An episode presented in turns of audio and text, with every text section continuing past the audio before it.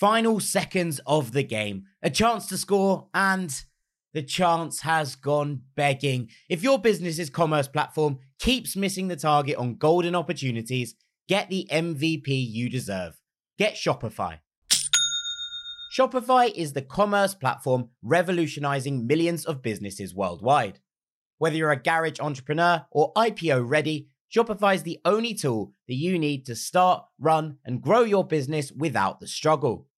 Shopify puts you in control of every sales channel. So whether you're selling signed football boots from Shopify's in-person POS system or you're vending vintage shirts on Shopify's all-in-one e-commerce platform, you are covered. And once you've reached your audience, Shopify has the internet's best converting checkout to help you turn them from browsers to buyers.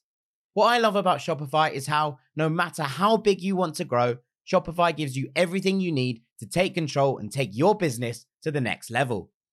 Shopify powers 10% of all e commerce in the US.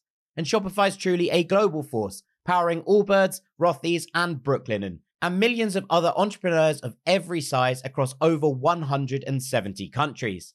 Plus, Shopify's award winning help is there to support your success every step of the way. This is Possibility, powered by Shopify.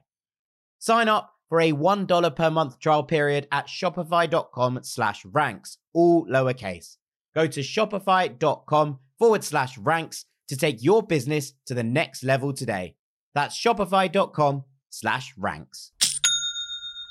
Looking for a fun way to win 25 times your money this football and basketball season? Test your skills on prize picks, the most exciting way to play daily fantasy sports. Just select two or more players, pick more or less on their projection for a wide variety of stats, and place your entry. It's as easy as that. If you have the skills, you can turn $10 into $250 with just a few taps. Easy gameplay, quick withdrawals, and injury insurance on your picks are what make Prize Picks the number one daily fantasy sports app. Ready to test your skills? Join the Prize Picks community of more than 7 million players who have already signed up. Right now, Prize Picks will match your first deposit up to $100. Just visit prizepicks.com slash play100 and use code play100. That's code play100 at prizepicks.com slash play100 for a first deposit match up to $100. Prize Picks, daily fantasy sports made easy. Hello, this is international football commentator Derek Ray, and you're listening to the Ranks FC podcast.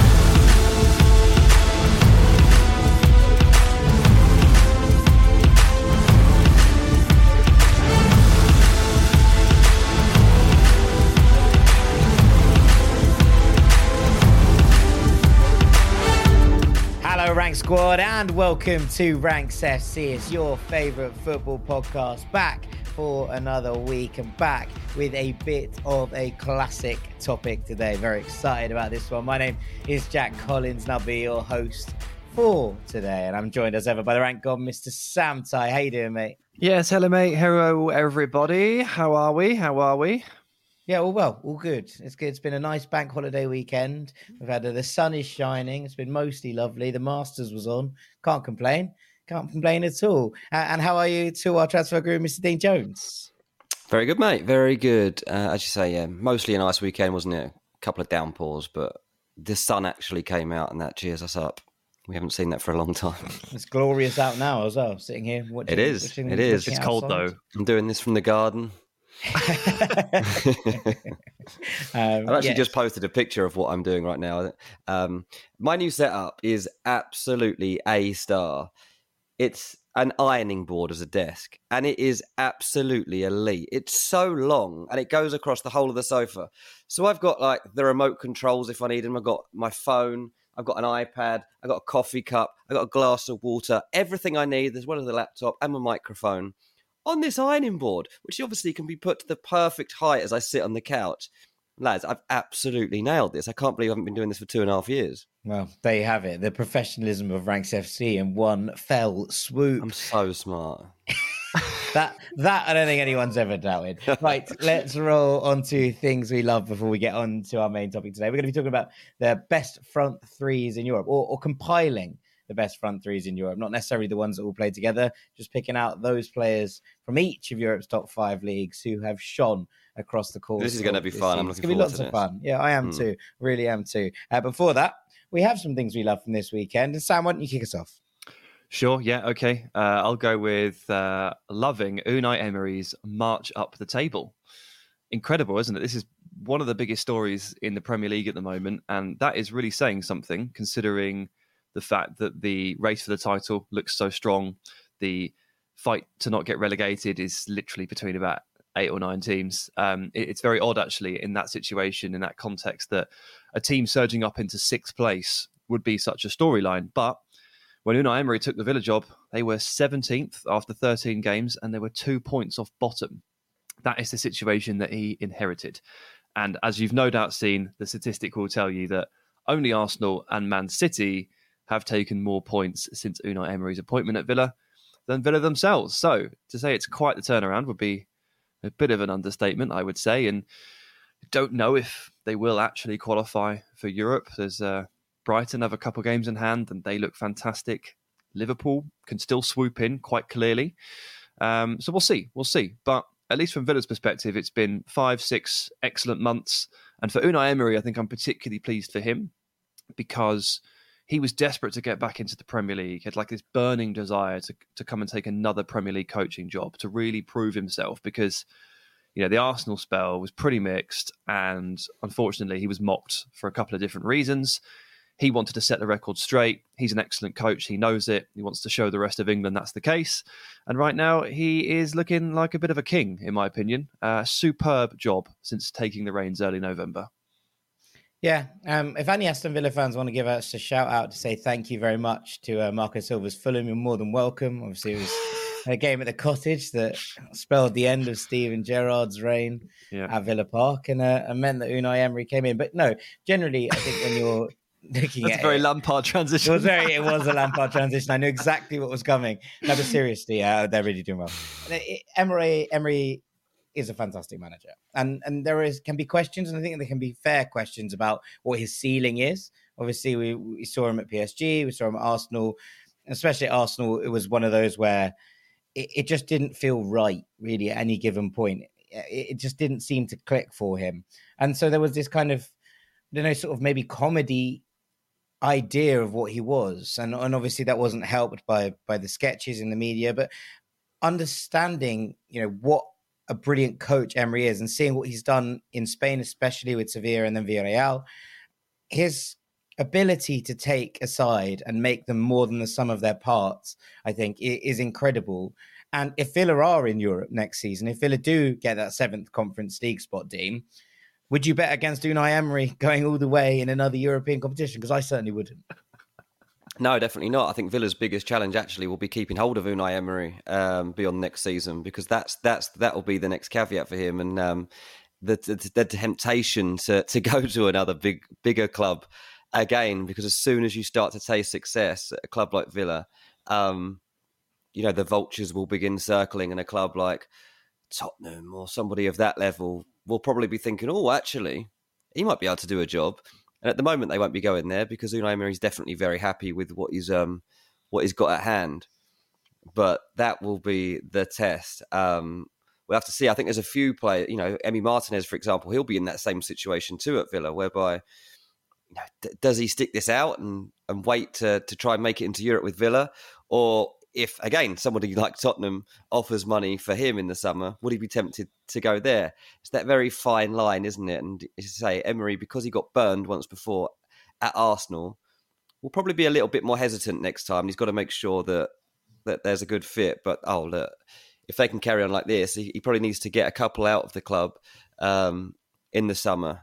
But once he brings in a couple of additions too, that squad's going to be so streamlined. They'll be definitely ready to push for top seven. Yeah, it feels like it. And uh, look, Villa are a, a massive club. I think that sometimes people forget this, considering the the years of, of bouncing between championship and survival, and just about surviving under Dean Smith, and then starting to kick up the league. Villa are a huge force in in British football. And you know, one of my favourite statistics ever is that when John Terry joined Villa, the first game he played was a sold out Villa Park, and that was the highest home attendance he's ever played in front of, you know, for a, for a home player because Villa Park is a bigger stadium than Stamford Bridge. And when you look at those kind of things, it's easy to kind of forget that, I think. And and and sometimes it's nice to see one of the giants rising again. And if if Villa can continue under Emery and continue on this trajectory, there's no reason we can't see a, a Martin O'Neill esque dynasty here at Villa. So um, th- there's lots to look forward to, I think, at Aston Villa right now. But back to your point, you know, shouts out Douglas Luiz getting red carded at the cottage, forcing Gerrard out and starting this whole ball rolling. Fantastic. You were absolutely spot on, Jack. You were joking, but you also definitely weren't. Well, no, absolutely not. um, that's a ripple for you. Yeah. so you can enjoy those ones. Right, Dean, what have you got? Well, I've got a 40 year old podcaster who's an absolute legend of the game. And no, it's not me, lad. It's not me. It's Ben Foster. oh, God. Me and, me and Fozzie have got so much in common, lads. Um, okay, maybe I couldn't have, maybe I couldn't have done what he did at the weekend, though. Because obviously, yeah, very successful at podcasting, our mate Ben Foster, a pal of the industry now. But um, he's gone back to playing football. Used to play for Man United in England now gone back to Wrexham. They had a game on Monday against Notts County as a top of the table battle, and um, Wrexham won 3 2 with Ben Foster saving a penalty at injury time. A great save, too. And his analysis of it as well was like, oh, I could tell by the way he spotted the ball and the way he walked back exactly where it was going. Like, Wrexham in Reece spotted the ball for what it was. Yeah, he, he went back to it. Non-league like, oh god, the drama. To have a, a goalkeeper with this much experience and nous is absolutely unbelievable, and this is why it helps when you've got you know stars of Hollywood running your football club, and you you can entice people like this to come back into the game. Uh, obviously, the the Wrexham documentary was already a success. Like the next series of it are going to be absolutely insane. Um, they're not quite there yet into the Football League. They are three points clear of Notts County. Um, they have a game in hand, so they're basically there. Uh, but the story's not quite finished yet. But unbelievable what they're managing at Wrexham. And yeah, I didn't actually manage to see the game live. I had to watch it on catch up because I was watching some other non league lads. And uh, we all know that um, my local team, Walton and Hersham, are absolutely flying. Two games left, top of the league still. Yesterday, I went to watch them. Big game. They won 6 0.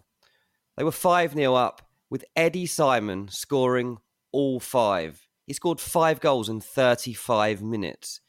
A 15 minute hat trick, I think he had, or maybe it's even a 10 minute hat trick. This lad is absolutely ridiculous. During the game, I actually had a big agent, like, does some serious deals, l- messaging me asking if he needs to get into the Football League. He's like, tell me what I need to know. Like, what chance can he do it? What, what should I, what do I need to know about him? And I'm like, it's hard to say. He's a 27 year old dentist. It's really hard to say what he's ready for at this stage. But he is uh, in in the last 14 goals, games. He's got 40 Sorry? goals this season now, I believe. 41 maybe. Well, uh, he's got 27 goals in his last 14 games, and five of them are hat tricks. It's absolutely ludicrous. He's the non league Haaland. Um, and it's just so funny. One of the goals he scored, lads, I think it's the best goal I've seen all season. It came across to him. He took a touch. It was like a, it might have been a half volley rather than a volley, but he smashes it from 30 yards. And it looked, I, as he's first hit it, I thought, oh, that's going over the fence. That's going in the car park. And it dips and literally goes into the very top corner. It was mental. It was absolutely mental. But yeah, it's, it's fun. Non league football is my thing this weekend. Yeah, well, it was it was a great weekend, and uh, so a lot of it. There was a lot of coverage. There was a lot of love for, for non-league football over the course of the weekend, which is always good to see uh, as well. Your Walton Hersham at the top of that league. My Hanwell survived. They are they are. Oh, safe. so we'll be playing you next they season, maybe. So as long as you win the league, there will be the Dean Jones Jack Collins derby in the South Central Premier, Step Three. Mate, All very I will exciting. be beating you up in the car park after that one. Can't wait! Can't wait! the unbelievable vibe.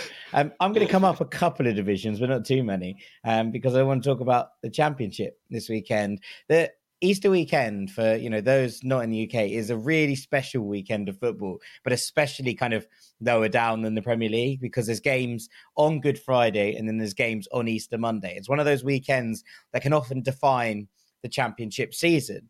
Uh, and it was definitive in the championship season because Burnley secured promotion on Friday night with a win at Middlesbrough. And then last night, they beat Sheffield United, who are second in the table, 2 0, to basically secure the title. They're 14 points clear with six games to play. I mean, it's not done, but it, it's done.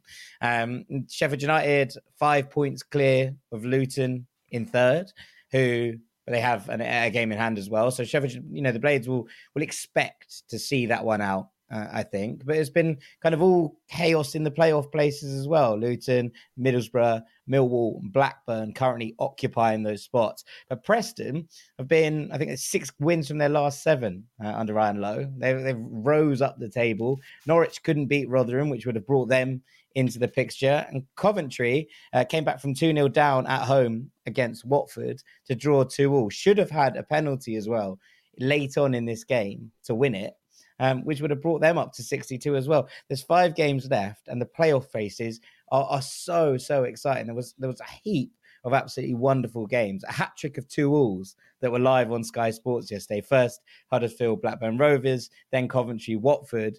Um, and, and then we got to the late games, Bristol City, Middlesbrough 2 all as well. Burnley ruined it by winning 2 0 uh, in the fourth game of the day. But it was a real nice sort of flow of championship football all day long yesterday. Um, and at the bottom of the table, it's no easier. Paul Ince has just been sacked uh, by Reading. They are in the relegation Shock. zone by a point. That's well, overdue. I feel a bit sorry for Paul Ince because. Right, don't. Well, they just got a six game they just got a six uh, six point reduction. They're like, it's not their play on the pitch which has left them in the relegation zone. They would be 17 if that reduction hadn't gone. Oh no, that's fine. But like the point I'm making is that he's a bit like, well, this is definitely not my doing. like he's well, got to that point. Although he did come out and say we had eight first team players out. Pep Guardiola or Klopp couldn't have made us win yesterday, which is seems a bit harsh when they lost 2 1 in the 95th minute. Paul like, my guy. should not be talking about those two at any point in time. to have the self confidence of Paul Ince would be something I, I, think we could all we could all get on board with. Um, but it's really tight down the bottom as well. Um, Blackpool and Wigan look doomed, sadly. But Reading, uh, Card- Reading on 41, Cardiff on 42 uh, with a game in hand, QPR on 43, Huddersfield on 43. It's really, really tight down there for that last spot in the relegation zone uh, down to League One. So keep an eye on the bottom of the championship. Five, six games to go, depending on a couple of games in hand, um, and a lot to play for at both ends of the table. Yeah, Monday was good. I sort of dipped in and out of the championship stuff. I watched some Danish football, watched Copenhagen and Aalborg, and I finished the evening by watching Barcelona versus Girona, which I was, I was sure would be the best game but was actually by far the worst. By far the worst. Yeah, that's what you get for not not believing in the championship on Easter Monday. This mm. is hmm. this is tradition, and you must yeah. stick with it. Uh, right. So after the break, we're going to be talking about the best front threes in Europe. Don't go anywhere. Welcome back to Ranks FC. We're time for our main segment. We're going to be looking at the best front threes in Europe. Sam, over to you. Yeah, credit to uh, Mr. Dean Jones uh, on this one. Very good idea that he came up with. Uh, we'll go league by league, we'll start in the Premier League and go through Europe's top five leagues. And we're going to nominate the best front threes from each league based on form this season and uh, you know a pinch of overall quality as well i think is important to factor in but really we're looking at who's performed the best this season then we're going to make up a fantasy front three the best we can offer for each of the leagues and then i would suggest at the end we go ahead and rank them. How's that sound?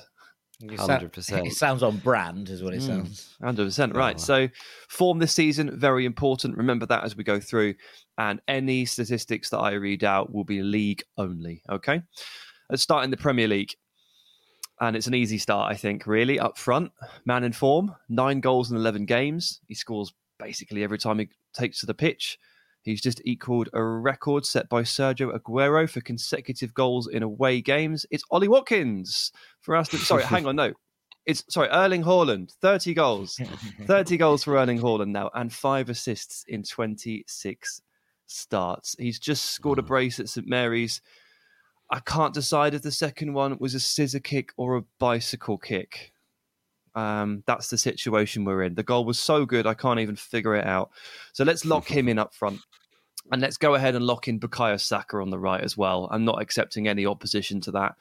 He's the only Premier League player to hit double figures for goals and assists. So it's 12 goals and 10 assists. He's been Arsenal's best player this season, uh, basically undroppable. And I don't think you can really debate this one. However, on the left, we may have our first conundrum, guys. I don't think that there is an obvious player here who commands a place on the left. I think there are four, three or four, who have a, a genuine shout. And I would like to hand the floor to Dean Jones to try and decipher the differences between Gabriel Martinelli and Marcus Rashford to kick us off here, because those are the, the two prime candidates I think we've got. Oh, are they? Okay. So um, Rashford is the most obvious one. He, since the World Cup, has been in absolutely ludicrous form. Um, again, has been United's main source of goals. Um, like you, like City would turn to Haaland, United turn to, to Rashford, not for as many, but certainly for the same impact. Martinelli, different kind of impact player, isn't he? Um, he has to. Sh- they share out the goals more evenly at Arsenal but Martinelli does does definitely turn up. I wasn't actually expecting him to be the main person you put into the conversation. Actually, that's caught me a little bit by surprise. Who, who was it? you were going to say Jack Grealish. Ah, uh, yeah, okay. And the reason that I would throw Jack Grealish into this conversation as the third option is especially how we're weighing up this front three because Jack Grealish plays with Erling Haaland. So if we were to actually field, field a front three here, would we want that familiarity of Jack Grealish playing on the left so that he understands Haaland a bit better, or are we happy? With a Marcus Rashford or Martinelli. I have to say, I still, I think, like my hunch from the first moment we set out to do this show was that Rashford is the best left-sided player in the Premier League right now. I totally will accept uh, there are arguments to be made for Martinelli. I don't think, though, Martinelli is an all-round footballer at his best is as good as Rashford at his best. That's the probably the main argument I'd make on that. As I say, yeah, I'd throw Grealish in a little bit from my end, just because one, the impact he's had on, at Man City since the World Cup, particularly recently, and the fact that the other guys can't have is that he understands Erling Haaland as much as anyone in the world actually could. Mm. Yeah, it, it's really tricky. It, it's really tricky. My hunch was Rashford as well until you said Martinelli, and now my hunch is Martinelli. Mm, um, is it? yeah, I, I think that it's probably just a little bit understated how impressive he's been in terms of progression, in terms of stepping up. When you know Arsenal lost Gabby Jesus and and then Nketiah as well, the fact that Martinelli jumped into the centre and Arsenal didn't really miss a beat, I think was was really impressive. Uh, and just his kind of versatility, his ability to carry, and his explosiveness. Yeah, I'd probably give Martinelli the edge. I'll what are you looking for, Sam? What do you want in your left-sided forward? I guess it comes down to. So they're different. I don't think. I think. It, I think it would be a little bit dangerous to get too hung up on whether or not they could actually play together in real life, uh, because Agreed. as we okay. move through the rest of the leagues, this is going to be genuinely obstructive if we set that precedent. So let's let's put that aside for now and forget that Grealish and, and Erling Haaland have a have a real relationship. And to me, uh, I mean, I've got Rashford and Martinelli. You know, they're almost level pegging on goals and assists in terms of production. They've got 14 goals and four assists for Martinelli, 15 goals and four assists for Rashford. They're they're, they're dead even, more or less. The way I would split them personally is I think that Rashford is more important to his team. I think Martinelli is like the third or fourth most important part of the attack, which sounds like a criticism, but it's massively not when your colleagues are Gabby Jesus and Martin Odegaard. So hmm. I would go for Rashford because I think they lean on him a little bit more, and he has stood up under that pressure. Um, although I think Grealish is a fine shout, and I think uh, Mitoma is exceptional too. So just a tiny little shout for him too. But look, if I've got the deciding vote, I'm going to make it Rashford. Okay. Yeah. Right. I think we'd have a war on our hands if we didn't put Rashford in. So I think it's the sensible choice. And also, I like I, the other the other factor. I think the other I'd factor like that like, we're missing that's very important is that Manor Solomon's only been fit for half the season. Otherwise, he'd be in this conversation. I think Rashford would impact more Premier League teams than Martinelli would on his own. Like Martinelli obviously fits into this system brilliantly at Arsenal and it's, it's absolutely ideal. Mm. I feel like Rashford probably just just has the edge on him as an individual. It's close, okay. very close. Yeah, it's very close, very close. But let's take it. Let's take it and move onwards. Where are we going to second, Sam? Okay, let's go to Italy, where I think we can lock in a couple straight off the bat, just as we did with the Premier League. The hmm. standout number nine in Italy has obviously been Victor Osimhen. 21 goals to his name, four assists as well. Takes an entire back line to, to slow him down and marshal him. Absolutely an insane player. And to his left should really be his club mate, Kvara, Kvaradonna. 12 goals and 10 assists, exactly the same as Bukayo Saka, Yeah. coincidentally. Um, and he's been absolutely unplayable. Then we, we need to move to the right. And this is where the debate kicks in here on the right hand side for Serie A. And I think there's, there's also a bit of an issue here, which is that, you know, ideally you sort of you plan out this front three and you've got two wingers and a striker. In Serie A, you know, there's a lot of back threes and front twos as a combo. So Napoli and Lazio play 4 3 3, fine. But Roma do not, Inter do not, Atalanta do not, and Juve mostly do not either. And AC Milan don't have a right side. It's non existent half the time. So we're in a bit of a pickle here, I think. And I'm wondering what the genuine best option here is on the right because there's some natural options that probably don't meet the quality test we might have to get a little bit creative. And I do have an idea here, but just in case I've missed anything, Jack, do you have any solutions for me? Yeah, I, I completely understand what you're saying. I mean, the three players that I think stand out as as options, and this is a bit uh, none of them are right wingers.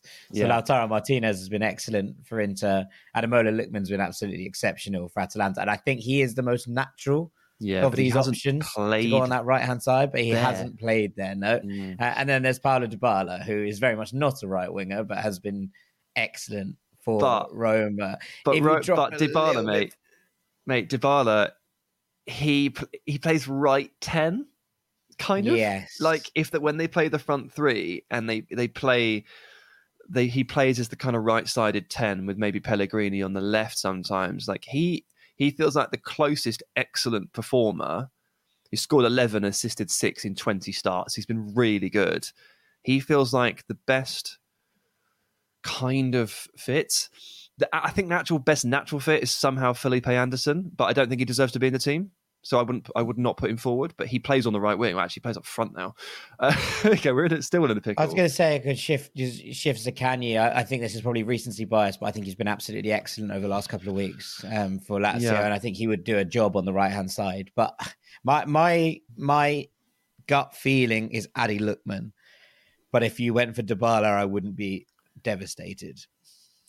I don't think we should shift a left winger over. Don't like that precedent, and I feel sorry for Zaccagni in that sense because he's been excellent, but Kvara. Um, Dean, do you have a preference? I'm thinking Dybala. Can't we get Rafael Leao into the conversation? Yeah, that's exactly the same issue. Yeah. I know, but like shift Osimhen onto the right and stick Leao for the middle. We're, we're not Like, no, shifting Kvara. We're not shifting anyone anywhere. It's so so bad that Rafael Leao wouldn't get into a Serie A front three, isn't it? Like that is, it seems ludicrous. Yeah. Has he ever played on the right? I can't remember it, but I can't remember it either. I, I also think that. there's a point to be made that, yeah, whilst he's still been excellent, the his impact has definitely been dulled from last season, which is part it of the has reason last that season. Yeah, it's part You of know, the I just love reason that uh, you know Milan are on top of Serie A because he's Mm. not been as explosive and dynamic as he was last season. That's not completely his fault. There's other issues as well. Um, but yeah, generally it's it's one of those where we're looking at it and going, I, I don't think you'd put him in ahead of Lookman or Dybala this season based on his actual production. Right. So Mm. I'm gonna I'm gonna say we should go with Dybala as a. We're not. sh- It's not a shoehorning, but it's not that far off because he will operate Yeah. in that general area of the pitch quite a lot, cutting onto the left foot. Okay. All right. So Paulo Dybala goes in as your third player for Serie A alongside Osimhen and Kvicha Kvaratskhelia. Right. Onwards. not bad. Onwards. Not, bad. at all. Mm, okay, let's go to Spain. going next? Let's go to Spain.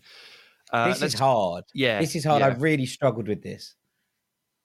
Okay, so let's let's start up front where I don't I don't have a definitive answer for you because while there are two of the world's very best number nines playing in Spain in the form of Lewandowski and Benzema, both have very clearly had their issues this season. Benzema's had some injuries and he had a really slow period. Uh, I think just before the World Cup or maybe just after. It was several months ago. Lewandowski has scored 17 goals. It's nothing to be worried about, but he's missed some games from suspension. I've watched his last two. He has, he frankly hasn't been very good. Um, he's been up and down. It has to be said. So Lewandowski has 17. Benzema has 14. Neither are perfect. I don't know if this is an option because I'd never play him up front on his own. But Griezmann has arguably been better value than either of them mm. and very, very important to Atletico Madrid. But he doesn't really fit any of the positions in a front three based on what he does for Atletico. Oh, does the other player I'm about to suggest, which is Iago Aspas, who's having another yeah. absolutely sensational season. Um, you know, 12 goals, three assists in La Liga. Celta have been yeah, uh, very impressive, to be honest. I think a lot of people had them slated for another relegation battle, and they're comfortably mid-table with one eye still, I think, on on that last spot for the Conference League. So. I, I think he's been absolutely incredible as per. I feel like I'm the one that always brings up Aspas on this podcast, and I all every time Dean sighs. Um, but it's I, I, think that there's a, a, conversation where Aspas probably needs to be in this one as well. And and to be perfectly honest with you, I'd be okay with either of them flanking, both of them, in fact, flanking a striker. Well, that's interesting. Mm. I hadn't considered that. Um, Dean, do you have a leaning on the sort of top top three most notable names here on Lewandowski, Benzema, and, and Griezmann? I mean, we, we, don't have to decide now. We can move over to the wings and come back to it. But do you have a take on either of those two or three? Oh, it's so hard. It's it's not Griezmann. Okay. It's one of the other two. My hunch when I first when I first like picked my top three, Lewandowski got it. So that was my instinct was to go to Lewandowski, but obviously it's tough. Yeah, mine mine was the same. Mine was Lewandowski by a hair. I didn't feel good about it. I still don't, but it was Lewandowski. Let's. No, I mean, okay. Yeah. Let, us put that on ice for a second and cut. So left wing is the one I feel most comfortable with, and I feel like that is Vinicius Junior's role. Nailed. He's been nailed. Superb. The production actually just in terms of like you know not not to judge every player solely by this as i often warn but nine goals six assists sort of does us a bit a bit of an injustice i feel like he's been running that flank all season long plays almost every game super durable super consistent nowadays and he's even got the better of Ronald Araujo recently. Like he's basically yep. completed La Liga this season. Um, won't necessarily get the La Liga title to show for it, but I think I think he's been absolutely superb. So I feel really comfortable with Vinny on the left. I don't feel comfortable with anybody though opposite him on the right either. So La Liga still feels like a bit of a mess. Yeah, I think that's fair. I think that's fair. It's not been a great season for goals uh, and production, to be honest. In in La Liga, it lags behind the other five leagues in terms of um, the, the, output that we've seen. So I, I think that that it's fair to suggest it is. I, I'm going to put one down that I say if Antoine Griezmann isn't in this front three, I'm going to throw a hissy fit. So it, you're going to have to stick him in at the right wing, as far as I'm concerned. Okay, well, so his opposition on the right wing would be Dembele, who has only started 14 games due to injury problems. I think that's enough to genuinely rule him out. I think we yeah, need to need to have a bigger sample. Rafinha, I think, has coming out in and out of form too aggressively um, for Barcelona to be the shout here. Rodrigo has actually played quite a lot of football up front when Benzema's injured. Atletico don't use wingers. Um, get down to Chukwueze for Villarreal. Excellent season, brilliant at the weekend, but is he really good enough to be in the La Liga's front three? The only other option I've got for five you is six goals. Mm. Isi Palazón? I was going to say it wasn't going to be him actually, believe it or not it was going to be Valverde, who's played about half his football on the right. Yeah, I thought you were going to say Nico. No, mm. unfortunately not. Valverde, um, yeah, he's played roughly half his season out on the right on the right flank. Interesting one. But I'm not taken mm. by any of it. And if Jack's going to throw a hissy fit, I don't want to see that. So maybe we have to put Grizzy on the right. Yeah. How often has he played on the right? Griezmann, never. so, so we can't do it because we just weren't allowed to do it with Leao he's not played on the left either. He just sort of plays in in, in the he plays on the right at the front too, doesn't floats. he? Like, he floats. He floats. I, I trust Griezmann enough to do it. Is it would be my thing. I wouldn't trust if you move Leao to the right hand side. I'd be very uncomfortable. I think if you put Grizzy out on the right, he'd be fine. That's my that's my counter argument to that. I think Griezmann would absolutely fine on the right. It wouldn't bother me. Um, but I would have gone for a very narrow front three of of Iago Aspas and Griezmann as sort of like joint narrow tens behind behind Lewandowski. So hey, you wouldn't have put Vinny into your three. That is insane. No, I think I, I, think insane. Vinicius Junior has been excellent in in the Champions League. I think he's been excellent as we saw in the Copa del Rey. Um, but actually, if you're taking as a La Liga front three, I think this is a season he'll look back at and be like, I could have, you know, I really could have bounced onwards, and I didn't kick on from last year. I, I th- don't think Vinicius has been as good in the same way that I said this about Leao. I don't think Vinicius has been as good this season as he was last season. And part of that isn't his fault, fine, but I think there have been other players that have done more this season in order to where their club's ambitions are, etc., to carry their sides. And I think Iago Aspas is one of them. Uh, and I, I would argue that Isi Palazón might be as well. Dean, I think we should just outvote him here and put Vinny in. We've already outvoted yeah, him. Okay, goodness. Right, Vinny's in. Vinny's in. Vinny's in. Have we? It sounds like we've all reluctantly come to the conclusion that Lewandowski leads the line. Yes, I think so. Yeah, I don't feel good um, about this. I don't either. And if we were still at Bleacher Report, I would be terrified of the fallout from this once they put it on socials and uh, all, all the Madrid fans get onto our back. but it's not, so we'll be fine, right? No, that's not. Well, yeah, I, I, don't think. I don't think you can. I don't think you can look at it and go, well, either neither of them have been particularly brilliant, and Lewandowski's goal tally is higher, and Barcelona are, you know what, twelve clear at the top of the league. So. Yeah. I think his impact has been more pronounced in the course of the league season. So I, I think there's okay, many yeah. arguments with that. I think we're okay. It's just this right hole. It sounds like we've all got different ideas. Yeah, I've got Nico Williams. I've got. I, am Jenny. I don't think. I just don't think it's fair to put Griezmann on the right since he never plays there. Like Dybala was a, either. I think Dybala was a stretch, but he does. He does go right. He does play right ten. In which case, three. I genuinely think you put Griezmann through the middle. I think he's been better than both Lewandowski and Benzema this season. I agree, but he hasn't played up front. but it's this it's the problem more with his game. Yeah, this game sucks. We're not doing midfield anymore. If if we're doing attacking midfielders, he could have played there. Gabri Veiga could have played as well, yeah. which would have been a different thing. Look at me and my look yeah. at me and my Celta Vigo boys having a good time. Griezmann just not in top three. He's actually not not a front three player anymore. Griezmann, he's a, he's in a little role on his own. Mm, yes, that's true. Okay, I'm going to vote for Chukwueze on the right. Yeah, I don't have a problem with that.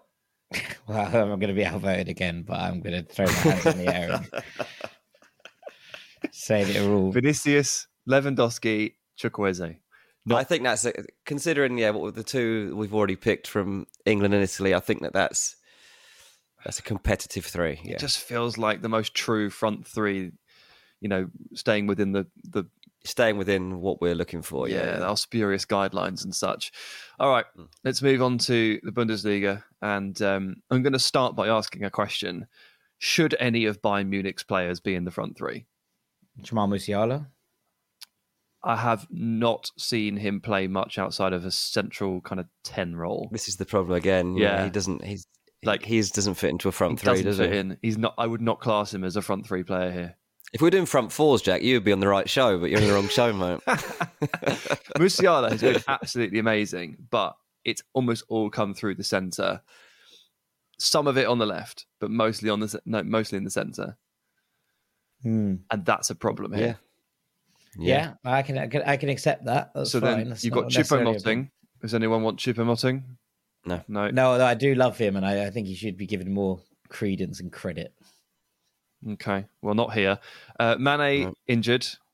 Uh, no. Sané and Gnabry in and out of the team. Like no. I'm not like I think Sané's actually been really good when I, whenever I've seen him, but I've also seen him play central midfield. Um, I've seen him you know come off the bench six or seven times. It's it's been yeah. so rotation. No one's, un- no one's sure what to do with him. I think even he's unsure whether he should be there, and I, don't know what, what's going to happen there. Yeah. yeah. So I've kind of uh, in my mind, while there's at least one Bayern player that deserves to be given credit in Musiala. I'm not sure. I'm not sure if he can take a spot in this team based on the guidelines. Um, but look up front, the the league's top scorer is Niclas Füllkrug, 16 yeah. goals for Werder Bremen, superb. But I think Randal Kolo Muani is better. Yeah, I was going to say he's also he's also got yeah. 11 assists, if I'm not mistaken. I think it's 11 goals and 11 assists, which is a pretty good production rate for the big man. I uh, actually had yeah. lies, twelve goals and twelve assists. I read it as 12 and 10 on who scored, but either way, it's in that area, and it's brilliant. Yeah, I think Kolo Muani's the one. Yeah, Just found out. Oh, we shared a birthday. Yay! He's my birthday pal.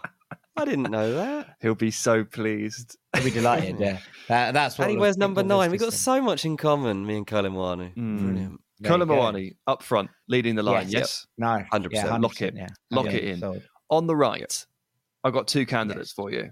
Right. It's Moussa Diaby or Julian Brandt. Yeah, I was going to go Diaby. I was Diaby was my immediate thought. But has Um, Diaby had a good season? I haven't seen enough. Like I, Yes. I hear it hasn't been I good mean- I season. mean, it wasn't I read about it more than watch him. Yeah, it wasn't Since great for a while. Alonso came in, Diaby has been absolutely exceptional. The question is, Okay. has he actually played on the right wing? The answer is probably not. Um, well, since Xabi's but- come in, he's played right forward in a two. yes. So I think he could do a job out there.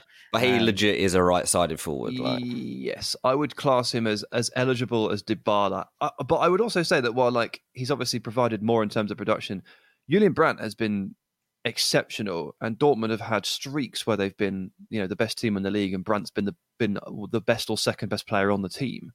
Mhm. And while he doesn't quite stack up to Diaby in terms of goals of assists, like he's probably been more pivotal to his team than maybe Diaby was to to his. And I'm I'm tempted by Brandt I don't here. know about that. I don't know about that. I think Diaby's been a really, really key element in this resurgence uh, of Leverkusen. And the fact that they are currently the form team in the Bundesliga suggests to me that things have started to go right. I think they're dark horses for the Europa League. I think that they are in a good place to challenge for the for the top four. It might be just out of reach. They might have left it just too late, but they're in they're in a really good spot by Leverkusen, and so much of it has been to do with that releasing the shackles from Diaby and, and allowing him to do what he does best.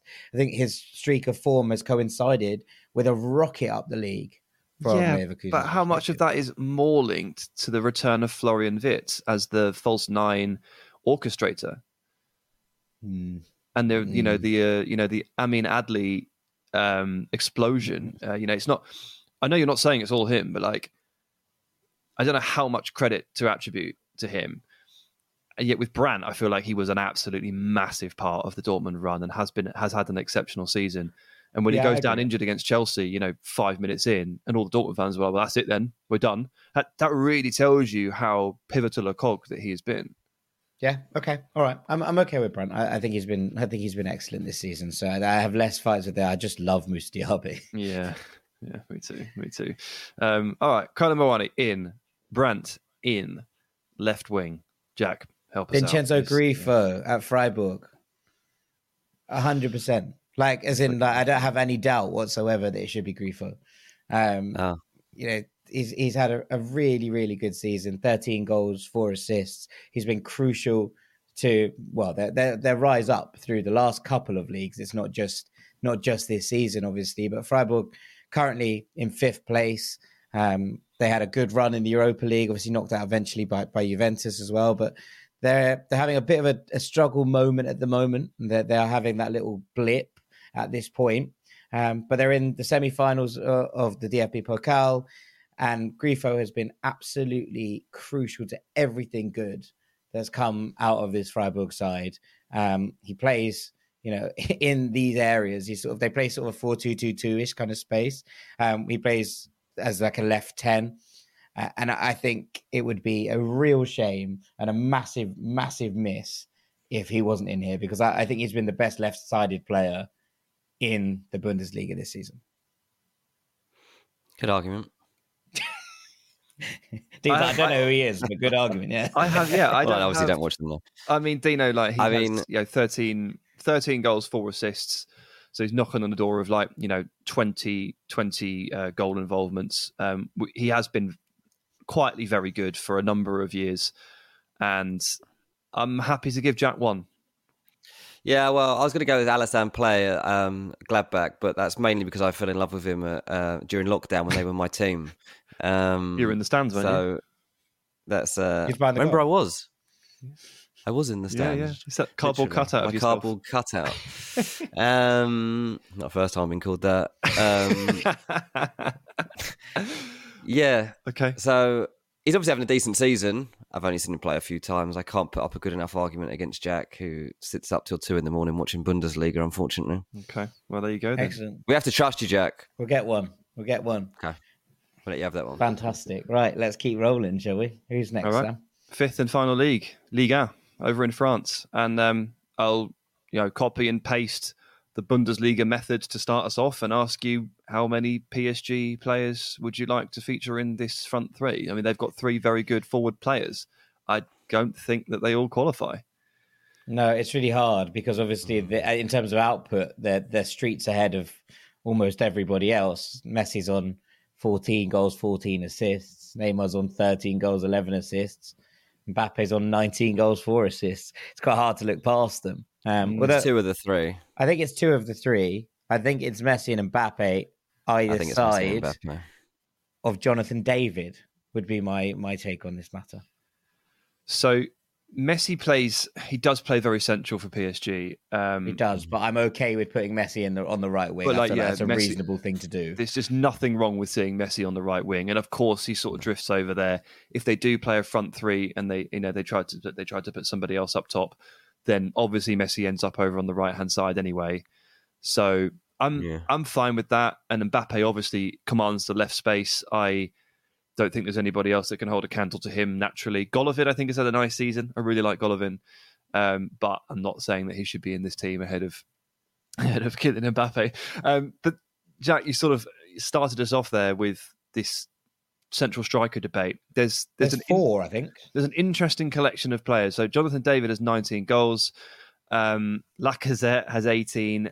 Uh, Balogun has 18, and Ben Yedder has 17. I'm going to be honest. Hmm. My vote goes to Ben Yedder. Yeah, I- There's Terra Was? Moffi as well, who has 16, who obviously Yeah, moved Moffi, I from forgot that. Lorient to Long. So there's, that in probably just outside the equation. Um, I'm I'm okay with it being Ben Yedder. I, I think he's had a phenomenal season, and also his guidance uh, of Ben Seghir has been has been really lovely to see. On, on top of everything else, um, obviously we've loved Flo Balogun, we've loved what he's been doing at, at Reims, but I, I'm absolutely fine with it being a swan song for 32 year old Wissam Ben Yedder. As long as that's right, lads, I don't mind because I think I'd have gone Balogun just on impact and form and like In terms of Moment. impact and carrying his side, Balogun has definitely done the most of anyone. yeah, I Um, feel like he's a, the most natural, like to pick as your central, yeah, your main man of that attack to finish off what those two are going to be setting up. Jonathan Davis had a Um, really Jonathan David has as the bit more pedigree and like Yeah. he's ready for the next big move or whatever, and like everyone knows who he is at this point. So Ben Yedder was not the name that I when I was uh, thinking this morning who are they going to pick. I really didn't think you were going to go with Ben Yedder, but I can't win. So if you pick Ben Yedder, it's Ben Yedder. well, I, I think I think Monaco Monaco are fourth and Lille are fifth. Then that that kind of gap between them is quite high at this point. Um, whereas I think Monaco have had. When you look at the season, I think a lot of people thought, "Man, this is probably going to be a, a kind of turnover season, a rebuild season for Monaco." And the fact that they've been able to get up there and challenge again has been a lot to do with Ben Yedder's goal output. Um, whereas I think Leo would have expected to be sort of challenging top three this season, and, and they've fallen off a bit. They're you know nine points behind Marseille in third. So yeah, I mean, it, it's there's not much between them, um, and there's not much between them and, and Balogun. And I think Rain would have bitten your hand off to be in even in the conversation for sort of seventh, sixth before the season began. So there's that to kind of add to the equation as well. Um, but yeah, I'm I'm okay with kind of any of these. I think they've all they've all been on a, a relatively level playing field. I don't think there's much between them. Mm, yeah, I know. The nice collection there. They're very even Stevens. We didn't really mention Lacazette there, but he's got 18 goals. I don't think No, he has done we're, well, we're not going to put him in the team, but he's he's he's in this collection with these other guys. Uh, but it sounds like we've we've settled on on Mbappe, Ben Yedder, and Messi, which is which is all five leagues. So the last thing to do is to is to rank them five to one. Um, I'll kick us off if you like. I mean, Yeah, um, I mean, I don't think there's any getting away from it. The Bundesliga front three on paper is the worst one. Yeah. It just has to be. Um, so disrespect to them. I really like all the players, but yeah, it's not going to stack up to to the others that we've we've picked. it's not going to compare, is it? On output, no. And um, then it starts to get really difficult. literally from that really moment. difficult. Because again, you're, you're sort of in your head, you're like working out. Well, okay, well, on paper, La Liga's front three is exceptional, but like in practice, it it hasn't thrilled us. But we've just put Mm. the Bundesliga's bottom on paper. So how do you sort of fairly rank these two? And the fact we struggled to find a right-sided player in La Liga really tells you a lot. I Mm. think Yeah, it's like the You weak know? the weak link argument, isn't it? it's like the weak link. Like all the others, like we had options in all the positions, and I think for La Liga, the fact that we, you know, they've obviously got great forwards in La Liga, but none of them filled that gap, and that means that whoever we were going to pick and put there was not going to be a strong point of that of that trio. So, however good the other two are, I feel like Hmm. the right side naturally is is going to let it down a little. Um, and just trying to think off the top of my head who they're comparing to here, the other names that we talked about. I think it would have to be La Liga in it for. Yeah, I think you're right. I think you look at the right hand side and it's Saka, Brandt, Messi, Dybala, and, and Chukwueze. And whilst I love Simon Chukwueze, I think the rest of them are slightly in a in a, in a higher capacity in a higher league at this point than than where he's at. He hasn't been consistent enough to be in that world class bracket, as far as I'm concerned. I think the rest of them are probably there or thereabouts. So, yes, I think La Liga has to go in at four. Okay. me. I would then I would then suggest that Serie A comes in at third. Oh, Ooh. And I just I just feel like maybe the battle I think about you're talking about. is- I think you're talking about Europe's two top, two best players right there. As in this season, Europe's two best players have been Victor Osimhen and Kvaratskhelia. That that's literally where we're at. I don't think that's necessarily true. They've been really good, but I mean, yeah, Erling Haaland and, and Bukayo Saka are very, very good competitors there for them. And I don't know if we can put a front line with Messi and Mbappe in any lower than second. I, I feel like the battle Yeah. for the torch here is between Haaland and Saka and Messi and Mbappe. And and I, I do apologise to the the, uh, the Serie A lads there. They've been superb, but I think they end up in third. totally. And the the competition level hasn't been as as strong as it should be. I know that's not their fault. Like they've they've battered everyone. Like that they couldn't have done more than they've done. But the levels to which they can be judged at can only go so far, I think. And like I did actually think that you two would, would be pushing for for Serie A to win this whole I, thing. I so- am. I am pushing. just just so we're just, Um, just like to say, we're just you know the, the level of competition that they're they're up against has been so weak has provided the most teams in the Champions League last date. Just so we're all aware, yeah. Just so we remember. Coincidence. Oh yeah. Coincidence, Okay. yeah. Fine. Yeah. completely irrelevant. Fine. Um, against against the team that you know the, the teams that in the Champions League last date, the Europa League last date, the Conference League last date. Italy's provided more than any other country. Um, It's a cup competition, mate. It's a knockout. um, yeah. Third, fine. Third, which leaves us with Yeah. with the big debate at the So, very so who are the three players? What's the what's the head to head here? So we've got It's Rashford and Erling Haaland and Bukayo Saka taking on Mbappe, Messi, and Ben Yedder. that's if you want to apply the weak link argument, then Ben Yedder unfortunately lets the team down in these stakes. He never lets Monaco down, but he would let let his team down in this fictional fantasy exercise. Um, and so would all the but others. if I you, but you if you want to wait towards the very best players in the world, well, I think that I think that the Liga front three here has a more clear suggestion for the best player in the world uh, across two different individuals there than the Premier League can claim. I don't I don't think Haaland or Saka are in the conversation to be the very best in the world. I think Messi and Mbappe is one of the two. So how do you decide that? Yeah. Do you just do you just Uh, do this straight out as a as a one two three? Would you rather have Mbappe or Rashford? Mbappe, Would you rather have Ben Yedder or Haaland? Haaland. Would you rather have Messi or Saka? Messi. There you are. two one. as simple as that. Isn't it? That's All right. surely the way you did it. But as a three, as a three, I think the Premier League's is better. yeah, it's got a higher floor for sure. Um, Yeah. yeah. If you were to field that three in any fixture and field the Liga three in any fixture, I'd fancy the Premier League ones to, to do more damage. I think that they're better as a three. Hmm. Yeah, I mean, it's a I- very difficult. It's, it's a, a very very difficult difficult thing to do. conversation. Well, it sounds like Jack, League, you've got the always, you've got the decider here. Is that I think I've picked France and, and Dean's picked England. I'm going to go France. I, I can't believe we've got it wrong after all that.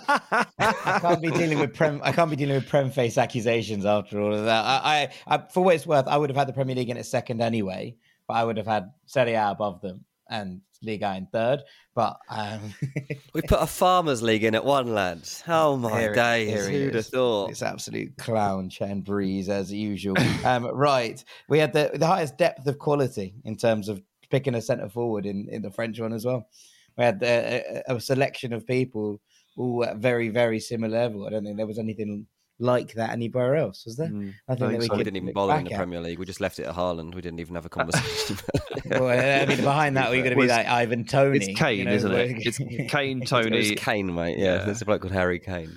yeah, Quite, quite nicely. He plays carried the number ten like uh, Antoine Griezmann. To so be he's fair, not, yeah, he's not fair. not He's not. He's not fair. It doesn't count. Um, right. So with that, I think it's probably time for us to finish this segment and go on to our third and final section. Don't go anywhere. Welcome back to Ranks FC. Time for our third and final segment. And Dean Jones, the floor is yours. It's time for Melon of the Week. This week's Melon of the Week is Andy Robertson. So, Wow. the big story, going to be controversial. the big story of the weekend, away from the action, was when an assistant referee was seen to elbow Robertson at half time uh, of the Liverpool Arsenal game. Um, kind of funny. Definitely something I hadn't seen before, and obviously caused a lot of debate and conversation. To be honest, I think it's been mm, like a, a big palaver over not a lot. I don't think this is a particularly a big deal. And to be honest, I think Andy Robertson has been a bit of a melon about this whole thing. Um, I should caveat this with I think that Robertson is one of the most unlikable players in the Premier League. Um, I think he is great if you support Liverpool.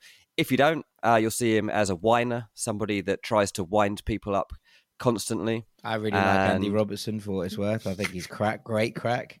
There you go. Um, and literally, you know, one of the first times something happens to him out of the ordinary, he's basically crying about it. Um, so let's just look at what happened here.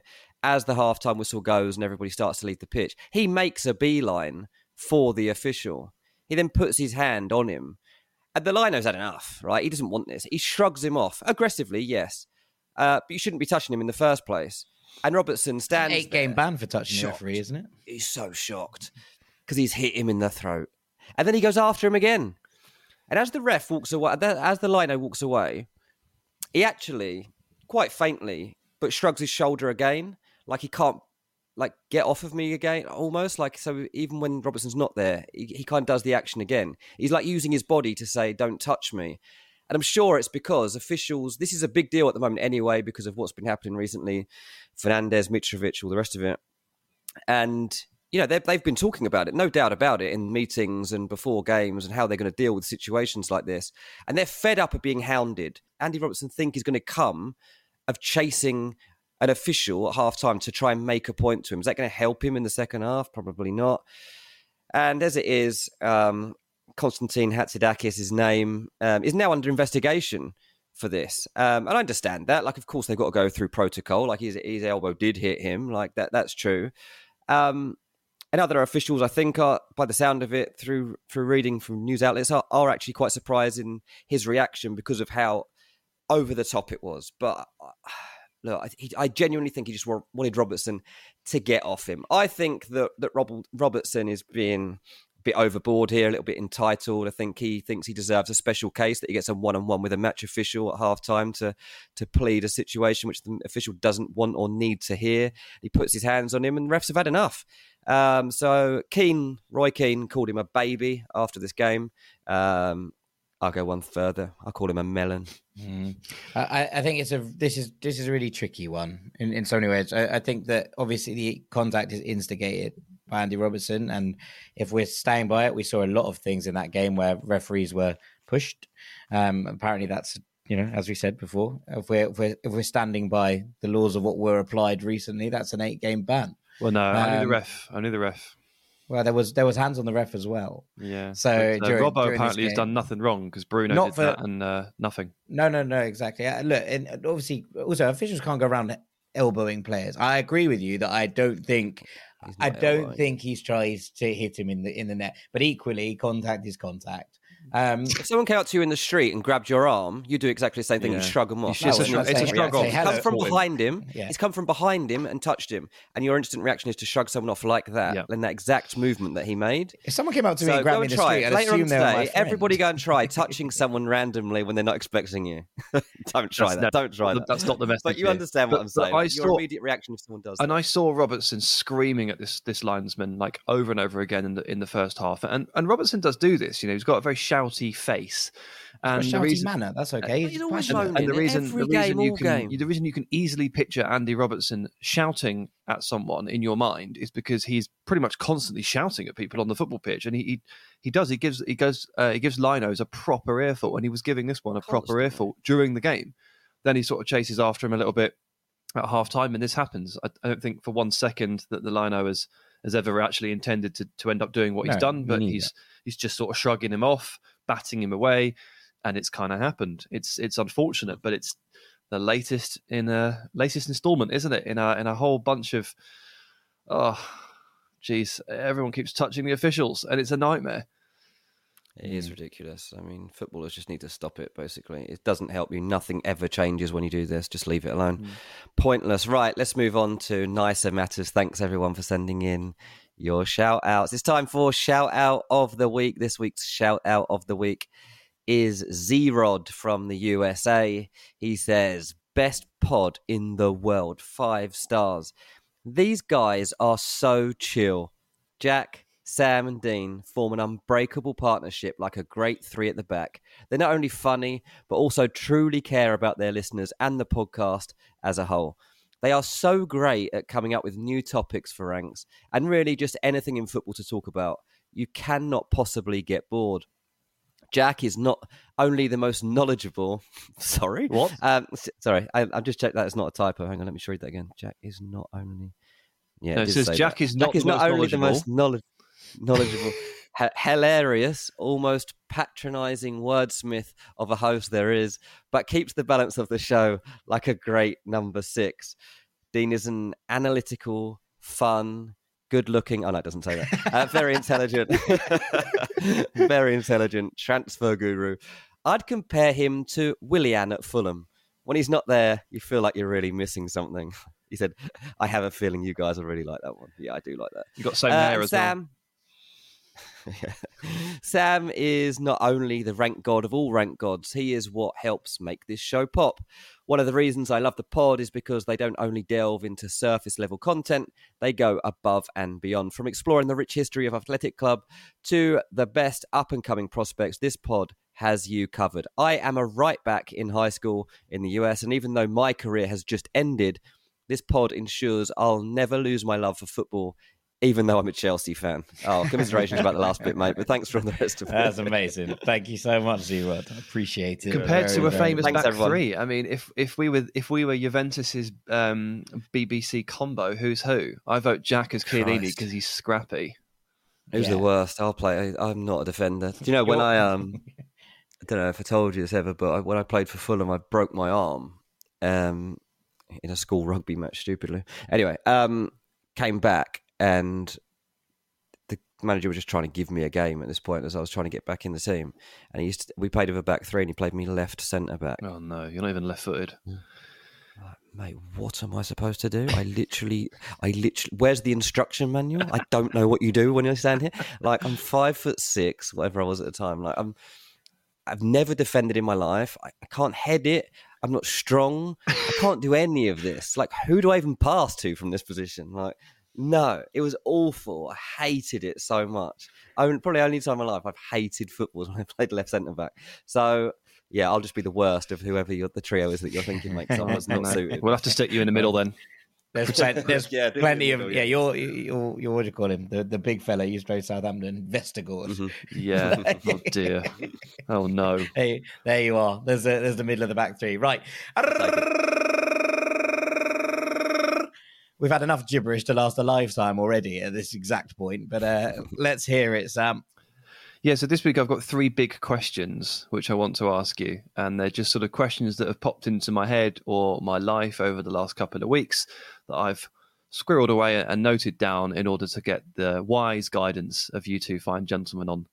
Uh, they're completely random and completely different from one another. There is no link whatsoever, and you won't Fantastic. be able to answer at least two of them. So we'll kick off with what happened to all those UFOs that got spotted in February, and why is it so suspiciously quiet? I've been thinking about this this week. Have you? I, mm. I imagine it's just because people realised they were just not UFOs. That's what they You want you know? to think. That is probably what they want me to think, but it's also what I believe is genuinely true. So I, I imagine they were just things floating about. They were probably drones. It's probably fine. Yeah, it's like it reminds me actually. Um, so in Walton at the moment, um, I've joined. There's six the- UFOs in Walton. Well, I, I'm in the like local Facebook group or whatever where you just like people just moan about the local area, whatever's annoying them. And and a couple of people are like last week. Everyone, look out of your windows. There's a bright red light in the sky. What on earth is it? This has never been there before. Um, any ideas? And they're like, there's a couple of people like debating what this could be in the black night sky, and some bloke's like, yeah, there's a crane and it's got a red light on the top of it, and you just haven't seen it because it's it started there today. Yeah. and everyone's like, oh, It's always a crane. There goes our theory. It's always a crane. Always a crane. They It's have always a have a crane or a light drone. so that like planes don't fly into them and stuff. And it's just the way it is. Um, yeah, I mean, I live in a building site, so I've been surrounded by cranes for the last four years. I, I- red lights I- everywhere. yeah, it's, it's absolutely ridiculous. red light but, district. but there was like a little a flurry of them, wasn't there? Like three or four spotted in Canada There or was, North yeah, yeah. America. Um, and I've just they I'm- were all cranes. fantastic. Okay, I love the idea of UFOs, but just like the older I get, there's more like ludicrous. I think the whole thing is. yeah, yeah, well, I agree. probably true. I agree. Onwards. Okay. Now, question no. number two. How do you feel about ham and mayo sandwiches? The combination of ham and mayonnaise. Pretty hot. I I've never had it. Hmm. It has to have bread in it as well. Of I course. never go Yeah, it would need bread. that. Um, You got a sandwich with just mayonnaise and ham. Is that it? yeah, Uh, yeah. and and butter. Yeah, and butter. Yeah, I have this quite a lot, but it has to be. It's one of those like old school ones. I'll have to have it in, like really like crap white bread. You know, like the like the Okay. really like low low low quality white bread. It sounds like something my nan used to eat in the fifties or something. Exactly. My nanny used to make these when I was at her house, and so I have a, a deep, enduring love. of The only thing that makes these better is if you only have mayonnaise on one side of it, and if you crush a load of salt and vinegar crisps into the other Mm. side. The That sandwich is is good. Um, but yeah, I'm pretty hot on ham and mayo sandwiches. Yeah. So I think I had my Mm. first one ever last week. Um, Oh. um, my wife brought me one. Um, she doesn't often make lunch. I, I basically do the food. That's why we're so malnourished. And um, so she sort of went down and, and I was doing something else, watching Man United Everton or something, and she she made me a sandwich. It's like the first sandwich she's made me in li- probably years, and she chose m- ham and mayo, and I was like stunned. I'd never had it before. I'd never made it for myself. I'd never made it for her. I'd never seen it before. um, and uh, we've got we had with chicken and rocket in the fridge, which I think is a better combo for mayo. And we also have mustard, and I think ham and mustard go really well together. But I never put those two together, and I did not know how to feel. I just I just had no idea. I just wanted to know if I was if I was alone. No, no, I'm pretty comfortable with that. Pretty comfortable. Yeah, never tried it. mate. I'll have to give it a go. Uh, Yeah, I actually wouldn't recommend it. Uh, but I don't know if I was too stunned to enjoy it. I don't know. Anyway, onwards. The number one question this week is why do all rhinos look fake? And this is something that I have really come to wonder because one of the lads on my uh, my development, I play football with Nepalese guy called Arps, and he periodically sends me WhatsApp videos of rhinos walking through the villages and streets of his hometown. And they have a it's it's a thing. It happens. And, and once the rhino gets onto the street, you just get out of the way. And hopefully your car is fine. You know, park it, leave it, just pray it doesn't touch it. And you just get out of the way. Fine. Every single video that he sends me of these, right, they all look fake. They all look like when Ace Ventura hides in a fake mechanical rhino uh, to spy on uh, a couple of a couple of uh, well the villains of the piece in Ace Ventura Two. I can't get over it. I just cannot get over how fake they look. I'll be honest, I haven't got that much experience of watching videos of rhinos, so I actually, I actually don't, don't, I can't really help you here. But um, I can imagine that because rhinos aren't something that we see in the wild very often, it probably does look a bit mad when you see a video of one wandering through a town. They just look like all because they've got like the kind of you know the skin, the armor, whatever it is, and it's like the way it's paneled it looks fa- it looks like panels, and I don't. Yeah. I don't really understand. I just I suspect maybe that there are no real rhinos and they're all fake. Uh, that's where I'm at. You've just played too yeah. much um, Horizon, and now you think all animals are mechanical bots. that's uh, that, that's the that's the true element the of this story the that no one has taken taken into account. Um, and on that bombshell, I think it really is time that we call this nonsense to a halt, um, and actually call this podcast a halt. So all that's left for me to do is to say thank you very much to our rank god, Mr. Sam Tighe. Cheers, mate.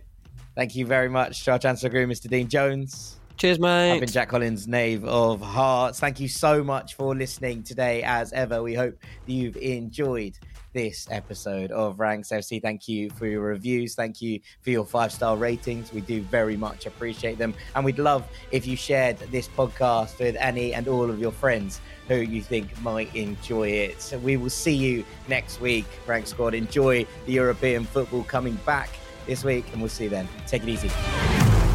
Peace. Final seconds of the game, a chance to score, and the chance has gone begging. If your business's commerce platform keeps missing the target on golden opportunities, get the MVP you deserve. Get Shopify. Shopify is the commerce platform revolutionizing millions of businesses worldwide.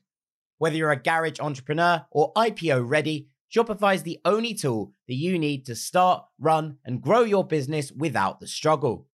Shopify puts you in control of every sales channel. So whether you're selling signed football boots from Shopify's in-person POS system or you're vending vintage shirts on Shopify's all-in-one e-commerce platform, you are covered. And once you've reached your audience, Shopify has the internet's best converting checkout to help you turn them from browsers to buyers.